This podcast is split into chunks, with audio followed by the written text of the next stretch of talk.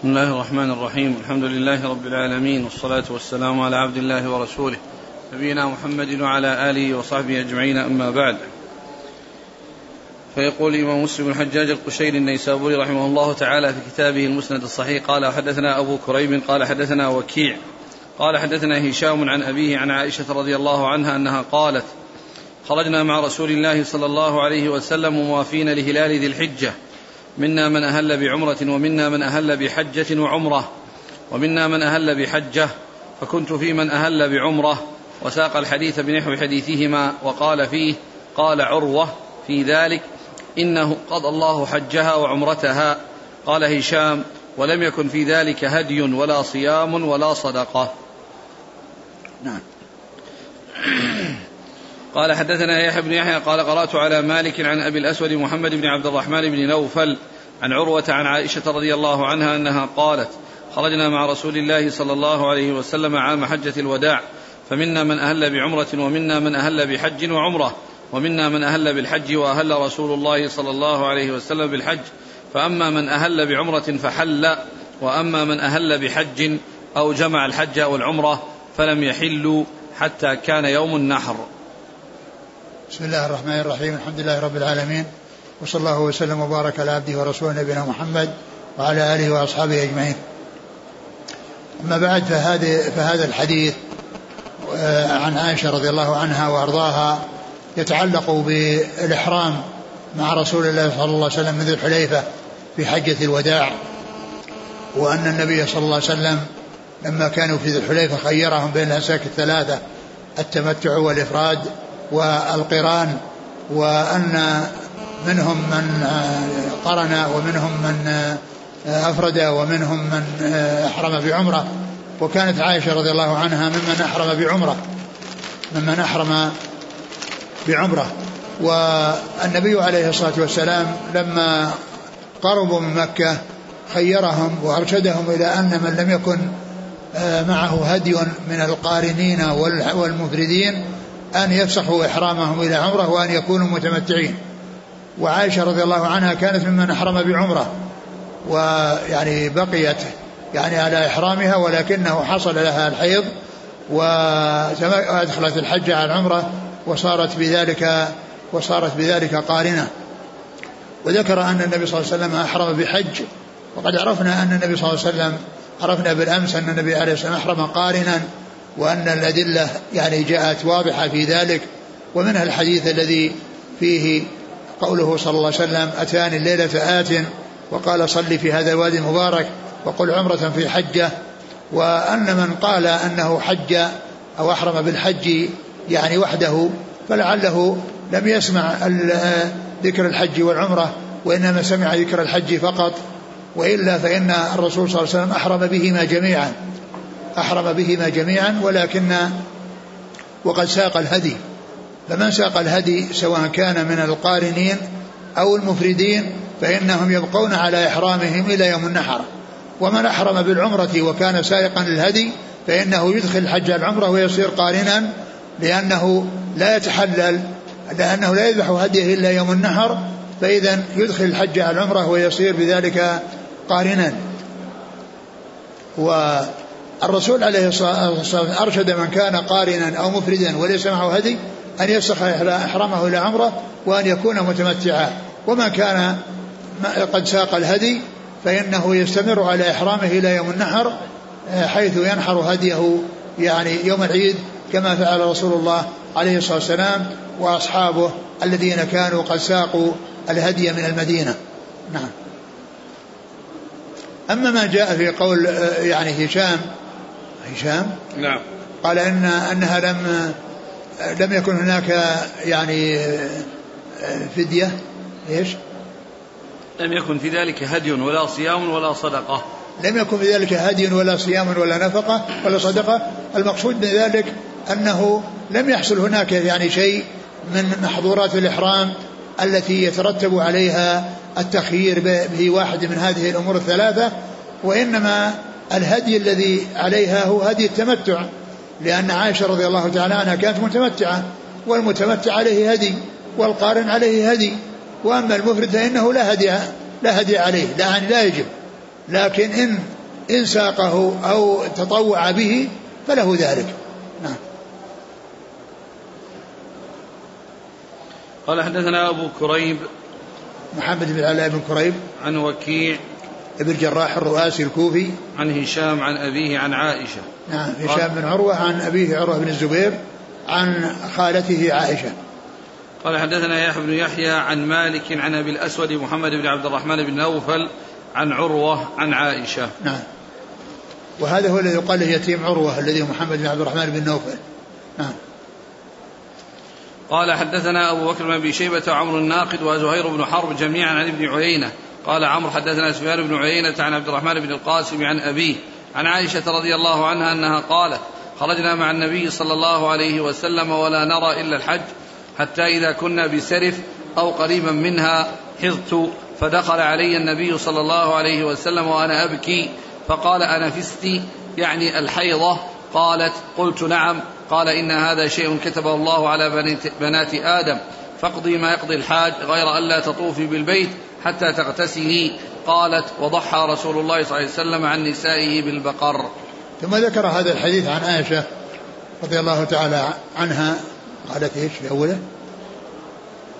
خرجنا مع النبي صلى الله عليه وسلم ولا نرى إلا الحج. قال ولا نرى إلا الحج. المقصود من هذا يعني خرجوا من المدينة إلى ذي الحليفة لا يرون إلا الحج، يعني لا يعني يرون إلا أنهم يحرمون بالحج، ولكن الرسول صلى الله عليه وسلم خيره بين أماكن ثلاثة هي التمتع والإفراد والقران، فصار يعني فيه عمرة الذي هي التمتع يعني فإذا قولها لا نرى إلا الحج يعني لا يرون أنهم فاعلون إلا الحج، ولكنه حصل يعني حج تخير بين قران الذي هو حج عمره وبين قراءة إفراد الذي هو حج وبين العمرة التي هي مستقلة عن الحج يعني، والحج يكون بعدها وهي عمرة التمتع. إيش بعده؟ شو؟ حتى إذا كنا بسرف أو قريبا منها حضت فدخل علي النبي صلى الله عليه وسلم وأنا أبكي فقال نعم. كان حاضت رضي الله تعالى عنها وقد أحرمت بعمرة، وأمهات المؤمنين أحرمن بعمرة وهن أتممن يعني عمرتهن لأنه ما حصل لهن الذي حصل لها، وعائشة حصلها الحيض الذي استمر معها حتى خرج الناس إلى الحج، فكانت تبكي، والرسول عليه الصلاة والسلام قال إن هذا شيء كتبه الله على بنات آدم، وهذا تسلية لها وتطيب لخاطرها، وأن هذا شيء من الله عز وجل مكتوب على بنات آدم وهن يحصل لهن الحيض، فهذا قاله صلى الله عليه وسلم من باب التسلية وتهوين المصيبة عليها، لأنها كانت تبكي لأنه حصل لها شيء يمنعها من أن تؤدي العمرة، فالرسول عليه الصلاة والسلام قال هذا شيء كتبه الله على بنات آدم، ثم قالت وضحى الرسول صلى الله عليه وسلم عن نسائه بالبقرة. المقصود هنا الهدي وليس الأضحية، لأن الذي حصل هو هدي كما سيأتي في بعض الروايات أهدى رسول عن نسائه البقر، وأنه أتي بلحم فقيل ما هذا؟ قال يعني أهدى رسول عن نسائه البقر، فدل هذا على أن المقصود بالأضحية ليس المقصود بالأضحية التي تفعل في كل مكان والتي يفعلها الناس في بلادهم، وإنما المقصود بذلك الهدي كما جاء ذلك مفسرا بالروايات الأخرى التي يعني جاءت عن عائشة رضي الله عنها في هذه الأحاديث التي ساقها مسلم. قال حدثنا أبو بكر بن أبي شيبة عمرو الناقد وزهير بن حرب عن ابن عيينة عن عبد الرحمن بن القاسم عن أبيه عن عائشة. قال حدثني سليمان بن عبيد الله أبو أيوب الغيلاني قال حدثنا أبو عامر عبد الملك بن عمرو قال حدثنا عبد العزيز بن أبي سلمة الماجشون عن عبد الرحمن بن القاسم عن أبيه عن عائشة رضي الله عنها أنها قالت خرجنا مع رسول الله صلى الله عليه وسلم لا نذكر إلا الحج حتى جئنا سرف فطمثت فدخل علي رسول الله صلى الله عليه وسلم وأنا أبكي فقال ما يبكيك؟ فقلت والله لوددت أني لم أكن خرجت العام. قال ما لك؟ لعلك نفستي؟ قلت نعم. قال هذا شيء كتبه الله على بنات آدم افعلي ما يفعل الحاج غير أن لا تطوفي بالبيت حتى تطهري. قالت فلما قدمت مكة قال رسول الله صلى الله عليه وسلم لأصحابه اجعلوها عمرة فأحل الناس إلا من كان معه الهدي. قالت فكان الهدي مع النبي صلى الله عليه وسلم وأبي بكر وعمر وذوي اليسارة ثم أهلوا حين راحوا. قالت فلما كان يوم النحر طهرت فأمرني رسول الله صلى الله عليه وسلم فأفضت. قالت فأتينا بلحم بقر فقلت ما هذا؟ فقالوا أهدى رسول الله صلى الله عليه وسلم عن نسائه البقر. فلما كانت ليلة الحصبة قلت يا رسول الله يرجع الناس بحجة وعمرة وأرجع بحجة. قالت فأمر عبد الرحمن بن أبي بكر فأردفني على جمله. قالت فإني لأذكر وأنا جارية حديثة السن أنعس فيصيب وجهي وآخرة الرحل حتى جئنا إلى التنعيم فأهللت منها بعمرة جزاء بعمرة الناس التي اعتمروا. ثم ذكر هذا الحديث عن عائشة رضي الله عنها وهو مثل الذي قبله وفيه أنها يعني لما فرغت من الحج ذهب معها أخوها عبد الرحمن بن أبي بكر رضي الله عنه وأعمرها من التنعيم وأنها جزاء عمرتها أي يعني بدلا من عمرتها يعني التي لم تكملها وإلا فإنها معتمرة لكنها عمرة مقرونة بالحج لأن أعمال القارن الحج والعمرة يعني الطواف واحد والسعي واحد الحج والعمرة وأما العمرة المستقلة لها طواف وسعي والحج له طواف وسعي فهي أرادت أن يكون عندها طواف وسعي مرتين كما هو شأن المعتمرات وطلبت من النبي صلى الله عليه وسلم أنها تعتمر فاعتمرت وحصل لها أنها طافت وسعت مرتين طواف وسعي لعمرتها وحجها الذي هو القران وطواف وسعي للعمرة المستقلة التي أتت بها بعد الحج. قال حدثني سليمان بن عبيد الله أبو أيوب الغيلاني عن أبي عامر عبد الملك بن عمرو عن عبد العزيز بن أبي سلمة الماجشون عن عبد الرحمن بن القاسم عن أبيه عن عائشة. قال وحدثني أبو أيوب الغيلاني قال حدثنا بهز قال حدثنا حماد عن عبد الرحمن عن أبيه عن عائشة رضي الله عنها قالت لبينا بالحج حتى إذا كنا بسرف حضت فدخل علي رسول الله صلى الله عليه وسلم وأنا أبكي وساق الحديث بنحو حديث الماجشون غير أن حمادا ليس في حديثه فكان الهدي مع النبي صلى الله عليه وسلم وأبي بكر وعمر وذوي اليسارة ثم أهلوا حين راحوا ولا قولها وأنا جارية حديثة السن أنعس فيصيب وجهي مؤخرة الرحل. والحديث الذي قبل هذا فيه أن الرسول صلى الله عليه وسلم ساق الهدي وكذلك أبو بكر وعمر وذوي اليسارة لأن الذين عندهم يعني قدرة يعني مالية فإنه أتوا بهدي معهم إلى المدينة وساقوه وهؤلاء بقوا على إحرامهم مع رسول الله عليه الصلاة والسلام حتى جاء يوم النحر ونحروا هديهم وتحللوا والذين أمرهم الرسول عليه الصلاة والسلام بأن يفسخوا إحرامهم إلى عمرة أهلوا يوم الثامن يعني من ذي الحجة يوم التروية وخرجوا من مكانهم الذي كانوا نازلين فيه وهو الأبطح إلى منى. نعم.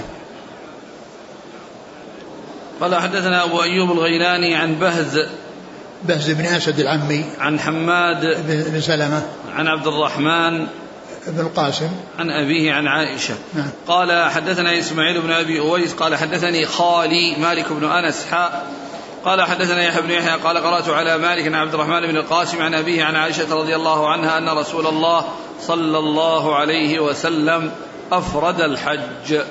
ثم ذكر هذا الحديث أن النبي صلى الله عليه وسلم أفرد الحج ومعلوم أن الرسول صلى الله عليه وسلم قرن بين الحج والعمرة فيكون هذا من جملة الأحاديث الذي قالوا فيها أن الرسول صلى الله عليه وسلم أحرم بالحج يعني وأنه ذكر الحج والعمرة وقد يكون الذي قال أفرد الحج أنه لم يسمع يعني كلمة العمرة وإنما سمع كلمة الحج. قال حدثنا إسماعيل بن أبي أويس. نعم. عن مالك بن أنس. نعم. قال وحدثنا محمد بن يحيى محمد بن عبد الله بن نمير قال حدثنا إسحاق بن سليمان عن أفلح بن حميد عن القاسم عن عائشة رضي الله عنها أنها قالت خرجنا مع رسول الله صلى الله عليه وسلم مهلين بالحج في أشهر الحج وفي حرم الحج وليالي الحج حتى نزلنا بسرف فخرج إلى أصحابه فقال من لم يكن معه منكم هدي فأحب أن يجعلها عمرة فليفعل ومن كان معه هدي فلا فمنهم الآخذ بها والتارك لها ممن لم يكن معه هدي فأما رسول الله صلى الله عليه وسلم فكان معه الهدي ومع رجال من أصحابه لهم قوة فدخل علي رسول الله صلى الله عليه وسلم وأنا أبكي فقال ما يبكيك قلت سمعت كلامك مع أصحابك فسمعت بالعمرة قال وما لك قلت لا أصلي قال فلا يضرك فكوني في حجك فعسى الله أن يرزقكيها وإنما أنت من بنات آدم كتب الله عليك ما كتب عليهن قالت فخرجت في حجتي حتى نزلنا منى فتطهرت ثم طفنا بالبيت ونزل رسول الله صلى الله عليه وسلم المحصب فدعا عبد الرحمن بن أبي بكر فقال اخرج بأختك من الحرم فلتهل بعمرة ثم التطف بالبيت فإني أنتظركما هاهنا قالت فخرجنا فأهللت ثم طفت بالبيت وبالصفا والمروة فجئنا رسول الله صلى الله عليه وسلم وهو في منزله من جوف الليل فقال هل فرغت قلت نعم فآذن في أصحابه الرحيم فخرج فمر بالبيت فطاف به قبل صلاة الصبح ثم خرج إلى المدينة. ثم ذكر هذا الحديث عن عائشة رضي الله عنها وفي أوله قالت أحرمنا بالحج قالت خرجنا وسلم مهلين بالحج خرجنا مهلين بالحج معلوم أن عائشة مهلة بالعمرة وأما يعني قولها مهلين بالحج يعني أنا تقصد يعني بعض الصحابة أو الجماعة الذين أهلوا بالحج الذي هو يعني إما الحج المفرد وإما الحج والعمرة وأما هي فقد أهلت بعمرة مفردة التي هي عمرة التمتع كشأن أمهات المؤمنين رضي الله تعالى عنهن وأرضاهن وبعد ذلك حصل لها الحيض وأن الرسول صلى الله عليه وسلم يعني سلاها بأن هذا شأن بني آدم وأن الله يعني عسى الله أن يكتبها لا يعني يكتب العمرة التي أرادتها وما تمكنت يعني منها وبعد ذلك أمر أخاها بأن يعني يعمرها من التنعيم وقد ذهب معها وأتت بالعمرة ثم الرسول صلى الله عليه وسلم بعدما جاءت يعني خرج وطاف الوداع قبل الفجر وخرج إلى المدينة صلوات الله وسلامه وبركاته عليه. قال حدثنا محمد بن عبد الله بن نمير عن إسحاق بن سليمان عن أفلح بن حميد عن القاسم عن عائشة. نعم. قال حدثني يحيى بن أيوب قال حدثنا عباد بن عباد المهلبي قال حدثنا عبيد الله بن عمر عن القاسم بن محمد عن أم المؤمنين عائشة رضي الله عنها قالت منا من أهل بالحج مفردا ومنا من قرن ومنا من تمتع. نعم وهذا مثل ما تقدم. قال حدثنا عبد بن حميد قال أخبرنا محمد بن بكر قال أخبرنا ابن جريج قال أخبرني عبيد الله بن عمر عن القاسم بن محمد قال جاءت عائشة حاجة يعني المقصود بها أنها هي يعني كما ذكرنا من قبل أنها كانت معتمرة ولكنها حاجة بمعنى أنها عندها حج بعد العمرة فإن الحج حاصل ولكنها إحرامها من ذي الحليفة إنما هو بالعمرة فقط وأما الحج فإنها تحرم من مكة كما شأن المتمتعين ولكنها حاضت وجاء الحج وهي لم تطهر فأمر الرسول صلى الله عليه وسلم بأن تدخل الحج العمرة وتكون بذلك قارنة يعني فهي مع الحجاج ولكنها ليست قارنة ولا مفردة وإنما هي متمتعة. قال وحدثنا عبد الله بن مسلمة بن قعنب قال حدثنا سليمان يعني بن بلال عن يحيى وابن سعيد عن عمرة قالت سمعت عائشة رضي الله عنها تقول خرجنا مع رسول الله صلى الله عليه وسلم لخمس بقين من ذي القعدة ولا نرى إلا أنه الحج حتى إذا دنونا من مكة أمر رسول الله صلى الله عليه وسلم من لم يكن معه هدي إذا طاف بالبيت وبين الصفا والمروة أن يحل. قالت عائشة رضي الله عنها: فدخل علينا يوم النحر بلحم بقر فقلت: ما هذا؟ فقيل: ذبح رسول الله صلى الله عليه وسلم عن أزواجه. قال يحيى: فذكرت هذا الحديث للقاسم بن محمد فقال: أتتك والله بالحديث على وجهه. ثم ذكر هذا الحديث عن عائشة رضي الله عنها. وأوله: خرجنا مع رسول الله صلى الله عليه وسلم لخمس بقينا من ذي القعدة لا نرى إلا الحج. يعني لا نرى إلا الحج.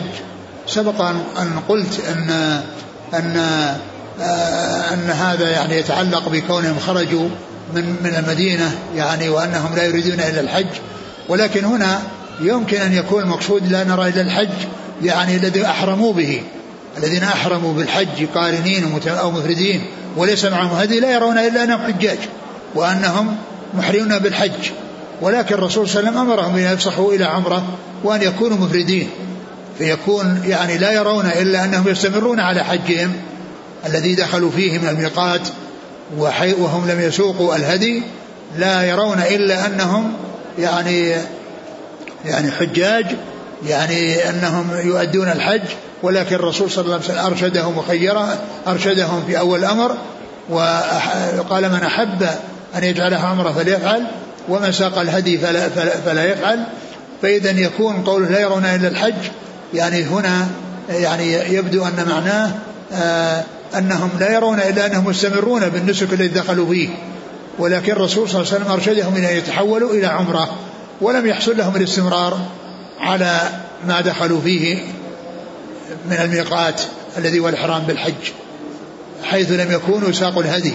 وأما من ساق الهدي فإنه باق على إحرامه إلى يوم النحر.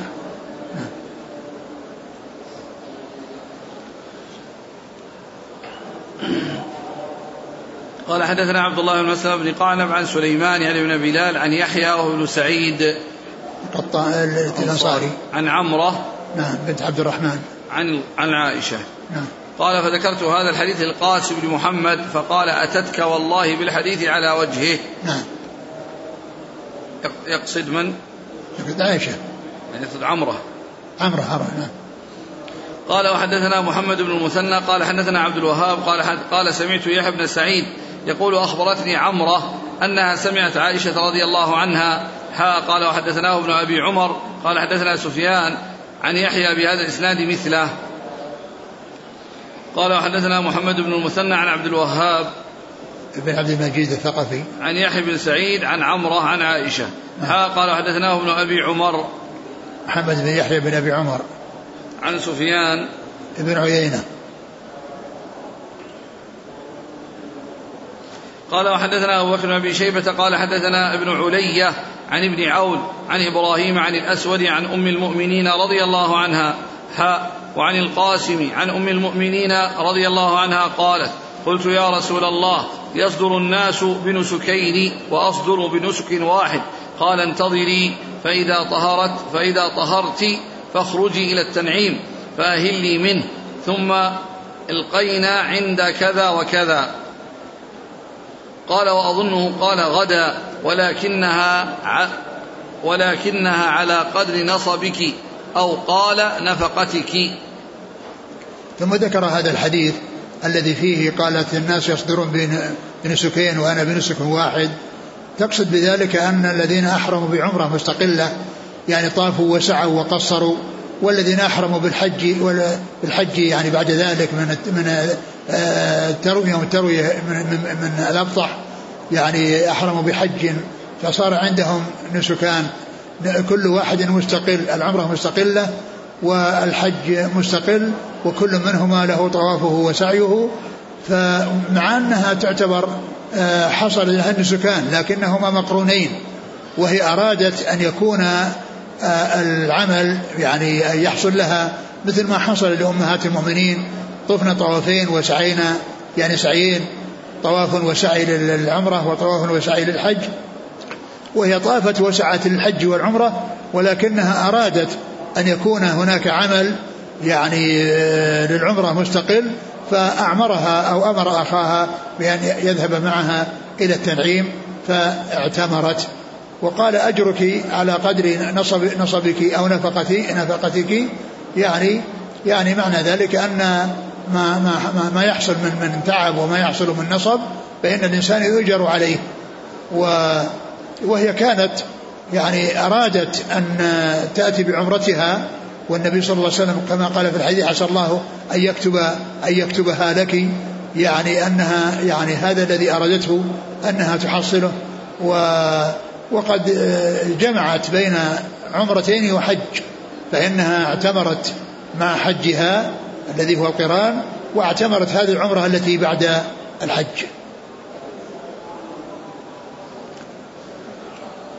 قال حدثنا أبو بكر بن شيبة عن ابن علية هو إسماعيل بن إبراهيم، عن ابن عون عبد الله بن عون، عن إبراهيم بن يزيد النخعي، عن الأسود بن يزيد النخعي قال عن القاسم عن أم المؤمنين.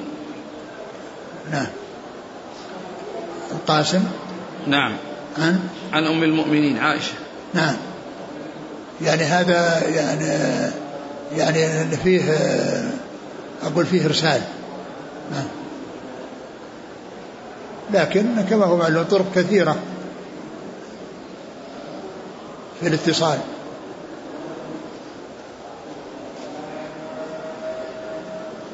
هنا لكنها على قدر نصبك أو قال نفقتك، نعم يعني أو قال نفقتك، يعني كلما تعب الإنسان كلما تعب يعني يكون لها في ذلك أجر، لكن لا يعني ذلك أنه يعني يكون يعني آجر من غيره ممن لم يتعب. فإن من حج ماشيا لا شك أن عنده تعب ونصب ويعني أجره عظيم، ولكن من حج راكبا اقتداء برسول الله صلى الله عليه وسلم فإن الحج أفضل، يعني هو الركوب، كما حصل ذلك من رسول الله صلى الله عليه وسلم ومن كان معه. ومعنى ذلك أنهم يعني باقتدائهم بالرسول صلى الله عليه وسلم وفعلهم ما فعله الرسول يحصلون الأجر العظيم باقتدائهم بالرسول عليه الصلاة والسلام، وإن كان الثاني فيه التعب والنصب. أو قال على قدر نفقتك، يعني ما يصرف من النفقة التي في الحج أو العمرة. قال وحدثنا ابن المثنى قال حدثنا ابن أبي عدي عن ابن عون عن القاسم إبراهيم قال لا يعرف حديث أحدهما من الآخر أن أم المؤمنين رضي الله عنها قالت يا رسول الله يصدر الناس بنسكين، فذكر الحديث.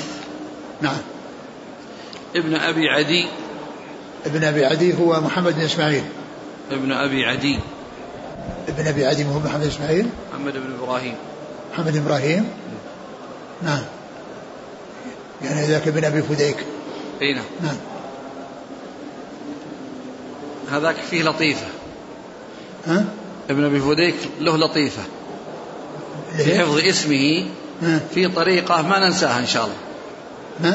ابن أبي فديك له طريقة في حفظ اسمه ما ننساها ما ننساها وهي أنه جمع بين اسمي الإمامين محمد بن إسماعيل بن مسلم محمد بن إسماعيل البخاري ومسلم ابن الحجاج، فاسمه واسم أبيه محمد بن إسماعيل وجده باسم الإمام مسلم محمد بن إسماعيل ابن مسلم ابن أبي فديك محمد بن إسماعيل بن مسلم يعني كيف يعني مش البخاري اسمه محمد إسماعيل ومسلم الحجاج، فنحن جمعنا في اسمه هذا اسم جده فجمع بينه نعم. قال حدثنا زهير بن حرب وإسحاق بن إبراهيم قال زهير حدثنا وقال إسحاق أخبرنا جرير عن منصور عن إبراهيم عن الأسود عن عائشة رضي الله عنها أنها قالت خرجنا مع رسول الله صلى الله عليه وسلم ولا نرى إلا أنه الحج، فلما قدمنا مكة تطوفنا بالبيت، فأمر رسول الله صلى الله عليه وسلم من لم يكن ساق الهدي أن يحل، قالت فحل من لم يكن ساق الهدي ونساؤه لم يسقن الهدي فأحللنا. قالت عائشة فعطت فلم أطف بالبيت، فلما كانت ليلة الحصبة قالت قلت يا رسول الله يرجع الناس بعمرة وحجة وأرجع أنا بحجة، قال أو ما كنت طفت ليالي قدمنا مكة؟ قالت قلت لا، قال فاذهبي مع أخيك إلى التنعيم فأهلي بعمرة ثم أوعدك مكان كذا وكذا. قالت صفية ما أراني إلا حبستكم، قال عقرى حلقى أو ما كنت طفت يوم النحر؟ قالت بلى، قال لا بأس انفري. قالت عائشة فلقيني رسول الله صلى الله عليه وسلم وهو مصعد من مكة وأنا منهبطة عليها، أو أنا مصعدة وهو منهبط منها، وقال إسحاق متهبطة ومتهبط. ثم ذكر هذا الحديث عن عائشة وقالت إن لما قدمنا مكة تطوفنا بالبيت، معلوم أنها تحكي فعل غيرها ممن لم يحصل له الحيض مثل أمهات المؤمنين، وكذلك الذين يعني كانوا قارنين أو مفردين طافوا يعني طواف القدوم وسعوا بين الصفا والمروة، والذين كانوا متمتعين طافوا وسعوا للعمرة طواف العمرة وسعي العمرة.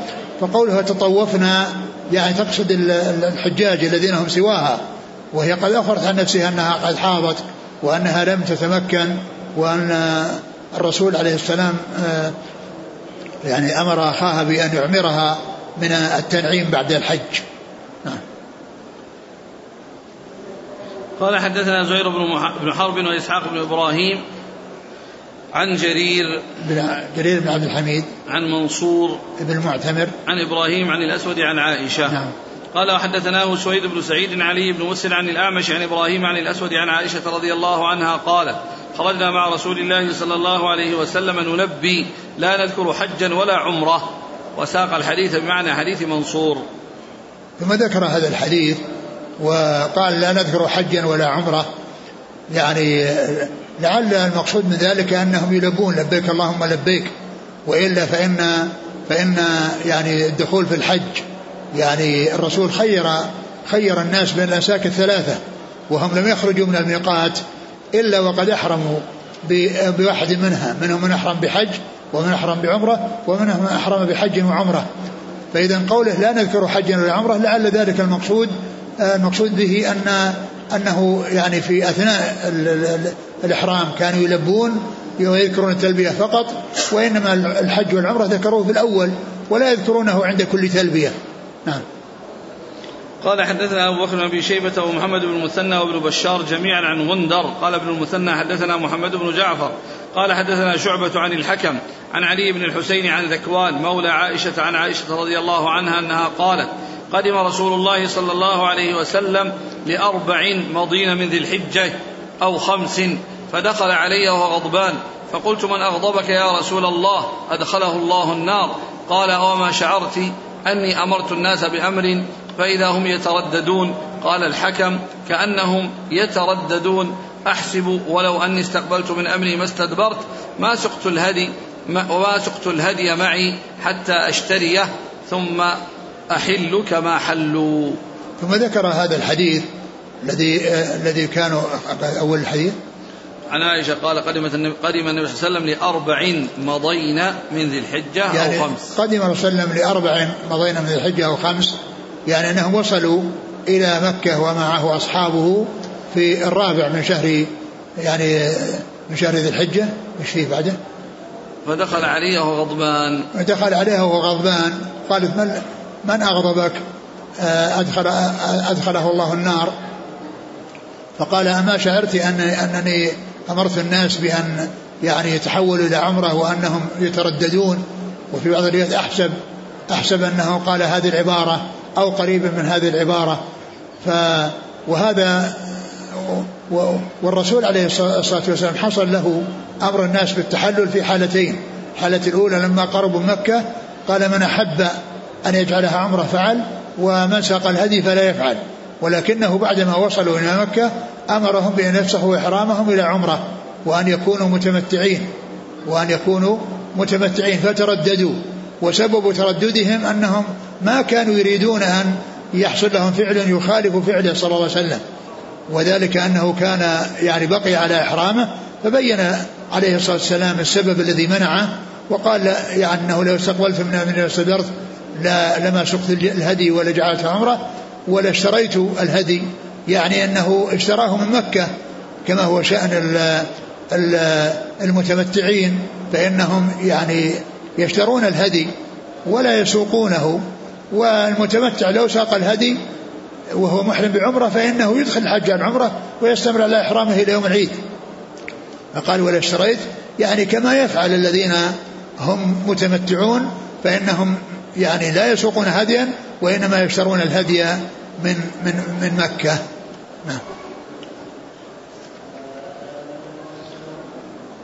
ايش ليه بعد؟ ما في. ولا استقلت أمري ما استدبرت ما سقت الهدي معي حتى أشتريه ثم أحل كما حلوا. نعم، حتى أشتريها من مكة ويحل كما حلوا، لكن الهدي وسوق الهدي هو الذي منعه من التحول من القران إلى التمتع. قال حدثنا أبو بكر بن شيبة ومحمد بن بشار ومحمد المثنى وابن بشار عن محمد بن جعفر عن شعبة عن الحكم ابن عتيبة عن علي بن الحسين. نعم، علي بن الحسين، علي بن الحسين ابن علي بن أبي طالب، عن ذكوان مولى عائشة عن عائشة. نعم. قال وحدثناه عبيد الله بن معاذ عن أبيه قال حدثنا أبي قال حدثنا شعبة عن الحكم أنه سمع علي بن الحسين عن ذكوان عن عائشة رضي الله عنها قالت قدم النبي صلى الله عليه وسلم لأربع أو خمس مضينا من ذي الحجة بمثل حديث غندر ولم يذكر الشك من الحكم في قوله يترددون. نعم. قال حدثني محمد بن حاتم قال حدثنا بهز قال حدثنا وهيب قال حدثنا عبد الله بن طاووس عن أبيه عن عائشة رضي الله عنها أنها أهلت بعمرة فقدمت ولم تطف بالبيت حتى حاضت فنسكت المناسك كلها وقد أهلت بالحج، فقالها النبي صلى الله عليه وسلم يوم النفر يسعك طوافك لحجك وعمرتك فأبت، فبعث بها مع عبد الرحمن إلى التنعيم فاعتمرت بعد الحج. نعم. قال حدثنا محمد بن حاتم عن بهز عن وهيب بن خالد قال وحدثني حسن بن علي الحلواني قال حدثنا زيد بن الحباب قال حدثني إبراهيم بن نافع قال حدثني عبد الله بن أبي نجيح عن مجاهد عن عائشة رضي الله عنها أنها حاضت بسرف فتطهرت بعرفة فقالها رسول الله صلى الله عليه وسلم يجزئ عنك طوافك بالصفا والمروة عن حجك وعمرتك. نعم. وهذا يعني لما طلبت منه أو قالت أنها يعني يصدر الناس بنسكين وهي بنسك واحد قال يكفيك طوافك وسعيك لحجك وعمرتك، لأنها قارنة، أدخلت الحج على العمرة فصارت قارنة، فالطواف والسعي الذي حصل منها يعني يوم النحر يعني يكفيها لحجها وعمرتها، لأن هذا هو شأن القارن، لكنها أرادت أن يحصل منها عمرة مستقلة بطوافها وسعيها فيكون عندها طوافان وسعيان. حاضت بسرف فتطهرت بعرفة، يعني أنها طهرت يعني وهم في عرفة، وجاء في قبلها أنها يوم العيد. ما أدري أيهن أرجح، لكنهم يعني خرجوا من دخلوا في الحج ولم يكن لك مجال للعمرة، وأدخلت الحج عن عمرة يعني عندما ذهب الناس إلى الحج. قال أبو الحسن القطان الصحيح عن عائشة من غير رواية مجاهد أنها إنما طهرت يوم النحر، ويوم النحر إنما تكون فيه إما بمزدلفة سحراء أو بمنى أو بمكة. قال وصح عنها أيضا في كتاب مسلم أدركني يوم عرفة وأنا حائض. انتهى من بيان الوهم والإيهام لابن القطان. قال وحدثنا يحيى بن حبيب الحارثي قال حدثنا خالد بن الحارث قال حدثنا قرة قال حدثنا عبد الحميد بن جبير بن شيبة قال حدثتنا صفية بنت شيبة قالت عائشة رضي الله عنها يا رسول الله أيرجع الناس بأجرين وأرجع بأجر؟ فأمر عبد الرحمن بن أبي بكر أن ينطلق بها إلى التنعيم. قالت فأردفني خلفه على جمل له. قالت فجعلت أرفع خماري أحسره عن عنقي فيضرب رجلي بعلة راحلة. قلت له: وهل ترى من أحد؟ قالت: فأهللت بعمرة ثم أقبلنا حتى انتهينا إلى رسول الله صلى الله عليه وسلم وهو بالحصبة. ثم ذكر هذا الحديث الذي قالت يصدر الناس بأجرين. نعم، يرجع الناس بأجرين، يرجع الناس بأجرين وأرجع بأجر واحد. تقصد أجرين: أجر الحج وأجر العمرة، العمرة المستقلة والحج المستقل، وهي ترجع بأجر واحد الذي هو الحج. ولكن كما هو معلوم العمرة داخلة مع الحج، وقد أتت يعني بالأمرين. فالرسول عليه الصلاة والسلام أمر أخاها بأن يذهب بها إلى التنعيم وأن تحرم. إيش قال في؟ قالت: كنت أفعل إيش؟ قالت: فاردفني خلفه، نعم، على جمل له. قالت: فجعلت أرفع خماري أحسره عن عنقي فيضرب رجلي بعلة الراحلة. يعني معناها أنها تكشف وجهها، ويعني فكان يعني يضرب رجلها، يعني يعني من أجل أنها يعني كشفت وجهها. قالت: هل يرانا أحد؟ فقلت له: وهل ترى من أحد؟ يا هل وترى من أحد يعني حتى يحتاج إلى تخمير الوجه، وهل ترى من أحد حتى يحتاج إلى تخمير الوجه. فقال: يضرب رجلي بعلة الراحلة، يعني بعلة الراحلة، يعني كأنه يعني يضرب رجلها يريد منها أن تستر وأن تغطي وجهها. وقوله بعلة الراحلة يعني ذكر أن فيه يعني هذه العبارة وعبارات أخرى وهي غير واضحة، ولعل أنه كان يعني يضربها برجله، يعني وهي يعني كأنه يضرب الراحلة، وهو يريد منها أن تستر وجهها، ولهذا قالت: هل يرانا من أحد؟ قال: حدثنا يحيى بن حبيب الحارث عن خالد بن الحارث عن قرة بن خالد قال: حدثنا أبو بكر بن أبي شيبة وابن نمير قال: حدثنا سفيان عن عمرو قال: أخبره عمرو بن أوس قال: أخبرني عبد الرحمن بن أبي بكر أن النبي صلى الله عليه وسلم أمره أن يردف عائشة فيعمرها من التنعيم. وهذا من رواية أو من مسند عبد الرحمن بن أبي بكر، وأن الرسول صلى الله عليه وسلم أمره بأن يعمر عائشة من التنعيم، والأحاديث اللي راحت كلها من مسند عائشة رضي الله عنها. قال: حدثنا قتيبة، لا هنا قال أبو بكر شيبة عن سفيان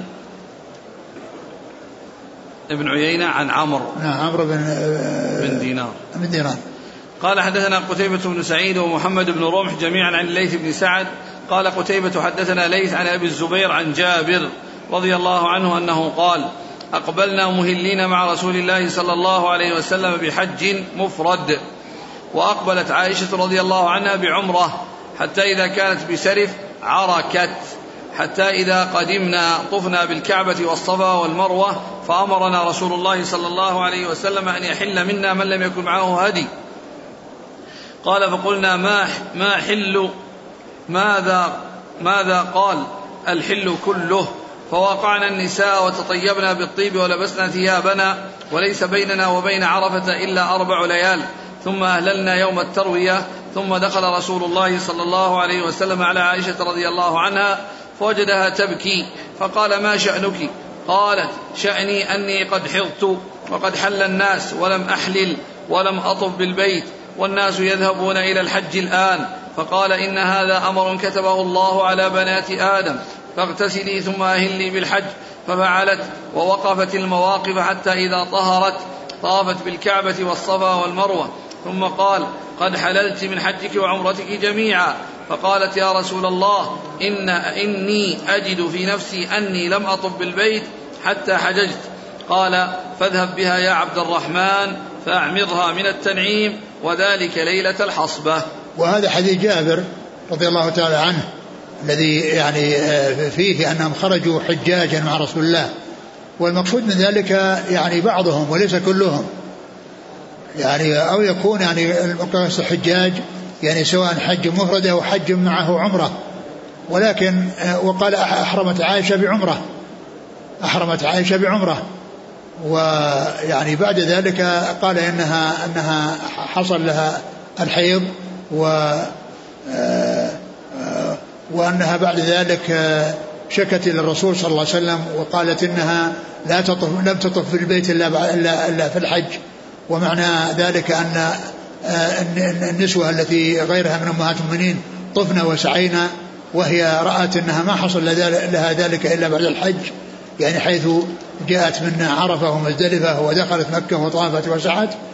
فالرسول صلى الله عليه وسلم بين لها بأن هذا يكفيها يعني لحجها وعمرتها، ولكنها ألحت عليه فأمر أخاها بأن يعمرها من التنعيم. إيش قال في آخر الحديث؟ حتى إذا طهرت طافت الكعبة والصفا والمروة، ثم قال قد أحللت من حجك وعمرتك. قالت يعني يا رسول الله، لأنها كانت قارنة، يعني لما طافت وسعت يوم العيد قال قد أحللت من حجك وعمرتك، لأنها العمرة مقرونة مع الحج. قالت إني أجد في نفسي أني لم أطف بالبيت حتى حججت، أنها تجد في نفسها أنها ما طافت قبل الحج مثل ما طافت أمهات المؤمنين الذي أتينا بطواف وسعي، يعني الحج الطواف ما حصل منها إلا بعد الحج، وهي أرادت أن يكون حصل منها طواف وسعي العمرة وطواف وسعي للحج. قال فاذهب بها يا عبد الرحمن فأعمرها من التنعيم، وذلك ليلة الحصبة. ليلة الحصبة ليلة 14 بعدما نزلوا من منى وأكمل يعني رمى الجمار عليه الصلاة والسلام في اليوم 13، واستمر حتى نزل الحصبة وبات بها، وأمر أخاها بأن يعمرها من التنعيم. قال حدثنا قتيبة بن سعيد ومحمد بن رمح عن الليث بن سعد عن أبي الزبير عن جابر. أبو الزبير محمد بن مسلم بن تدرس المكي، وهو رباعي. نعم رباعي، نعم. قال وحدثني محمد بن حاتم وعبد بن حميد، قال ابن حاتم حدثنا، وقال عبد أخبرنا محمد بن بكر قال أخبرنا ابن جريج قال أخبرني أبو الزبير أنه سمع جابر بن عبد الله رضي الله عنهما يقول دخل النبي صلى الله عليه وسلم على عائشة رضي الله عنها وهي تبكي، فذكر مثل حديث الليث إلى آخره، ولم يذكر ما قبل هذا من حديث الليث. نعم. قال وحدثني أبو غسان المسمعي قال حدثنا معاذ يعني بن هشام قال حدثنا أبي عن مطر عن أبي الزبير عن جابر بن عبد الله رضي الله عنهما أن عائشة رضي الله عنها في حجة النبي صلى الله عليه وسلم أهلت بعمره، وساق الحديث بمعنى حديث الليث، وزاد في الحديث قال وكان رسول الله صلى الله عليه وسلم رجلا سهلا إذا هويت الشيء تابعها عليه، فأرسلها مع عبد الرحمن بن أبي بكر فأهلت بعمرة من التنعيم. قال مطر قال أبو الزبير فكانت عائشة إذا حجت صنعت كما صنعت مع نبي الله صلى الله عليه وسلم. ذكر في هذا الحديث أن كان سهلا، أن النبي كان سهلا لا تسأله شيئا، إذا هويت الشيء تابعها، إذا هويت الشيء تابعها عليه، يعني ما لم يكن فيه محذورا، وما لم يكن يعني فيه يعني شيء يعني لا يليق ولا يناسب يعني، ولكن هذا إشارة إلى كمال أخلاقه وحسن معاشرته عليه الصلاة والسلام، وأنه يعني أحسن الناس خلقا صلوات الله وسلامه وبركاته عليه. ولكن لا يعني ذلك أن كل شيء، وإنما الشيء الذي لا محذور فيه ولا يترتب عليه فعل شيء يعني غير سائغ. نعم. قال مطر قال أبو الزبير فكانت عائشة إذا حجت صنعت كما صنعت مع النبي صلى الله عليه وسلم. لا أدري يعني إيش المقصود بهذا الكلام، لأنها يعني صنعت أنها تحرم بالحج ثم تأتي بالعمرة بعد ذلك. معلوم أن الإحرام بالعمرة يعني والتمتع هذا هو المطلوب، وهو الذي فعلته عائشة، وهو الذي ما تم لها فيعني فلا أدري يعني هذه الجملة يعني هل المقصود بها أنها تقدم الحج ثم تأتي بالعمرة، أو أنها تفعل الشيء الذي أرشد إليه الرسول صلى الله عليه وسلم، وهو أن الإنسان يحرم بالعمرة ويعني يؤديها، وإذا فرغ منها يأتي بالحج، كما أنه أرشد الذين كانوا قارنين ومفردين ولم يسوقوا هدي أن يتحولوا إلى عمرة وألا يستمروا على إحرامهم. قال حدثنا أبو غسان هو مالك بن عبد الواحد عن معاذ يعني ابن هشام الدستوائي هشام الدستوائي عن أبيه عن مطر بن طهمان الوراق عن أبي الزبير عن جابر. قال حدثنا أحمد بن يونس قال حدثنا زهير قال حدثنا أبو الزبير عن جابر رضي الله عنه قال حدثنا يحيى بن يحيى واللفظ له قال أخبرنا أبو خيثم عن أبي الزبير عن جابر رضي الله عنه قال خرجنا مع رسول الله صلى الله عليه وسلم مهلين بالحج معنا النساء والولدان فلما قدمنا مكة طفنا بالبيت وبالصفا والمروة فقال لنا رسول الله صلى الله عليه وسلم من لم يكن معه هدي فليحلل. قال قلنا أي الحل؟ قال الحل كله. قال فأتينا النساء ولبسنا الثياب ومسسنا الطيب فلما كان يوم التروية أهللنا بالحج وكفانا الطواف الأول بين الصفا والمروة فأمرنا رسول الله صلى الله عليه وسلم أن نشترك في الإبل والبقر كل 7 منا في بدنة. ثم ذكر هذا الحديث عن جابر بن عبد الله الأنصاري قال خرجنا مهلين بالحج يعني يقصد معناه الجماعة الذين أهلوا بالحج ليس كل الحجاج كما جاء في الحديث السابق أن عائشة حرمت العمرة ومعنى ذلك يقصد أن بعض الحجاج الذي كانوا مهلين بالحج سواء كان حجا أو حجا مع عمرة كلهم يقال أنه حصل من الحج لكن من أحرم بعمرة فإن العمرة مستقلة والحج يأتي بعد ذلك. إيش بعده؟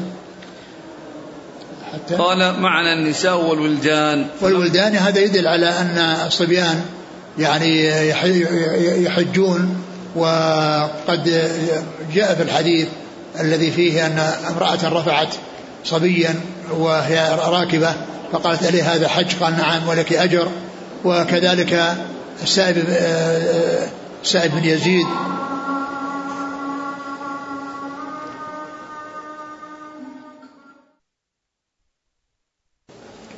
ومن الصبيان الذين حصل لهم الحج مع رسول الله عليه الصلاة والسلام السائب بن يزيد فإنه قد ثبت عنه أنه قال حج بي مع رسول الله صلى الله عليه وسلم وأنا ابن 7 سنين.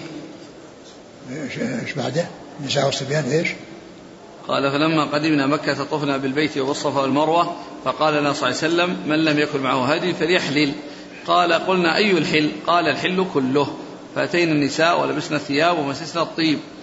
الرسول عليه الصلاة والسلام لما يعني دخلوا مكة وطافوا وسعوا يعني هؤلاء الذين ليس معهم هدي قال من لم يكن معه هدي فليحلل. قالوا أي الحل؟ قال الحل كله بمعنى أن كل شيء يعني يفعله الحلال يفعلونه حتى جماع النساء. نعم. قال فلما كان يوم التروية أهللنا بالحج وكفانا الطواف الأول بين الصفا والمروة. وهذا فيه أن القارن أو المفرد يعني يكفيه طواف واحد لحجه وعمرته يعني إن أتى به بعد طواف القدوم كفى وإن لم يأتي به أو لم يدخل مكة إلا بعد الحج فإنه يأتي به بعد الإفاضة. وأما المتمتع فهو الذي عليه طوافان وسعيان طواف وسعي لعمرته وطواف وسعي لحجه. وأما القارن والمفرد فعليهما سعي واحد بين الصفا والمروة وهو له محلان محل بعد القدوم ومحل بعد الإفاضة فإذا فعله في المحل الأول لا يأتي به مرة أخرى في المحل الثاني وإن لم يأتي به في المحل الأول أو لم يدخل مكة إلا بعد الحج بأن جاء إلى عرفة رأسا فإنه يأتي بالسعي بعد طواف الإفاضة. قال فأمر صلى الله عليه وسلم أن نشترك في الإبل والبقر كل 7 منا في بدنة. وأمرهم بأن يشتركوا في الإبل والبقر كل 7 في بدنة يعني البدنة عن 7 والبقرة عن 7. قال حدثنا أحمد بن يونس عن زهير هو زهير بن معاوية وقد ذكره في الإسناد الثاني بكنيته أبو خيثمة لأنه ذكر في إسناد باسمه وفي الإسناد الذي بعده بكنيته أبو خيثمة. قال وحدثني محمد بن حاتم قال حدثنا يحيى بن سعيد عن ابن جريج قال أخبرني أبو الزبير عن جابر بن عبد الله رضي الله عنهما قال أمرنا النبي صلى الله عليه وسلم لما أحللنا أن نحرم إذا توجهنا إلى منى قال فأهللنا من الأبطح. وهذا فيه أنهم لما أحلوا بعد دخولهم مكة وطافوا وسعوا وقصروا أمرهم بأن يحرموا بالحج عند ذهابهم إلى منى من الأبطح وذلك بيوم التروية باليوم 8 وهو المحصب.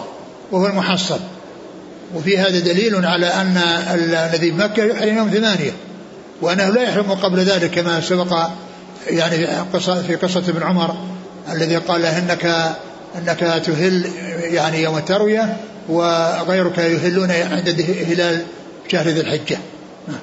ولو كان نازل في منى لو جاء إلى منى يوم 7، لو كان نازلا في منى يعني يوم 7 فإنه يحرم من منى ولا يحتاج إلى أن ينزل إلى مكة. يوم 8 لو كان نازلا في منى مثلا من يوم 7 هو نازل، تقولون يحرم من منى؟ لا، يحرم من شو اسمه من منى. نعم. في أي يوم؟ في يوم 8 يصلي الظهر ومحرم.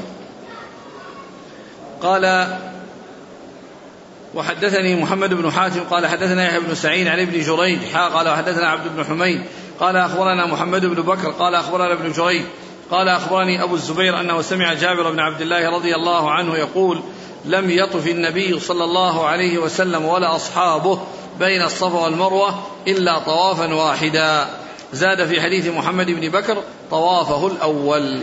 نعم، لأنه طاف مع القدوم ولم يطف إلا طوافا واحدا، يعني ما طاف بعد الإفاضة، لأن القارن ليس عليه إلا سعي واحد، إن أتى به في المحل الأول بعد القدوم لا يأتي به بعد الإفاضة، وإن لم يأتي به أتى به بعد الإفاضة، والرسول صلى الله عليه وسلم أتى به في المحل الأول الذي هو بعد القدوم. قال وحدثني محمد بن حاتم قال حدثنا يحيى بن سعيد عن ابن جريج قال أخبرني عطاء قال سمعت جابر بن عبد الله رضي الله عنهما في ناس معي قال: أهللنا أصحاب محمد صلى الله عليه وسلم بالحج خالصا وحده. قال عطاء: قال جابر: فقدم النبي صلى الله عليه وسلم صبح رابعة مضت من ذي الحجة فأمرنا أن نحل. قال عطاء: قال حلوا وأصيبوا النساء. قال عطاء: ولم يعزم عليهم ولكن أحلهن لهم، فقلنا: لما لم يكن بيننا وبين عرفة إلا 5 أمرنا أن نفضي إلى نسائنا فنأتي عرفة تقطر مذاكيرنا المني. قال: يقول جابر بيده، كأني أنظر إلى قوله بيده يحركها. قال: فقام النبي صلى الله عليه وسلم فينا فقال: قد علمتم أني أتقاكم لله وأصدقكم وأبركم، ولولا هدي لحللت كما تحلون، ولو استقبلت من أمري ما استدبرت لم أسق الهدي، فحلوا. فحللنا وسمعنا وأطعنا. قال عطاء: قال جابر: فقدم علي من سعايته فقال: بما أهللت؟ قال: بما أهل به النبي صلى الله عليه وسلم فقاله رسول الله صلى الله عليه وسلم: فأهدي وامكث حراما. قال: وأهدى له علي هديا. فقال سراقة بن مالك بن جعشم: يا رسول الله، ألعامنا هذا أم لأبد؟ فقال: لأبد.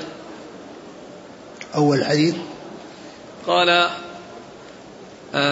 أهللنا أصحاب محمد صلى الله عليه وسلم بالحج خالصا وحده، يعني هذا يفيد بأن مجموعة منهم أحرموا بالحج وحده، يعني ليس معه عمرة.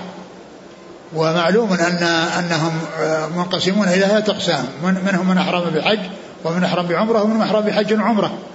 والذين أحرموا بالحج والعمرة يعني وقد ساقوا الهدي، وكذلك من أحرم بالحج وقد ساق الهدي فإنه يستمر على إحرامه إلى يوم العيد. مش بعده؟ قال جابر: فقدم النبي صلى الله عليه وسلم صبح 4 مضت من ذي الحجة فأمرنا أن نحل. قال: حلوا وأصيبوا النساء، ولم يعزم عليهم ولكن أحلهن لهم. يعني معنى ذلك أن المقصود به الحل كله، يعني ومن ذلك النساء، يعني إذا شاءوا وأرادوا فإنهم يفعلون ذلك. قال: فقلنا: لما لم يكن بيننا وبين عرفة إلا 5 أمرنا أن نفضي إلى نسائنا فنأتي عرفة تقطر مذاكيرنا المني. قال: يقول جابر بيده، كأني أنظر إلى قوله بيده يحركها. يعني أن جابر رضي الله عنه أخبر بأنهم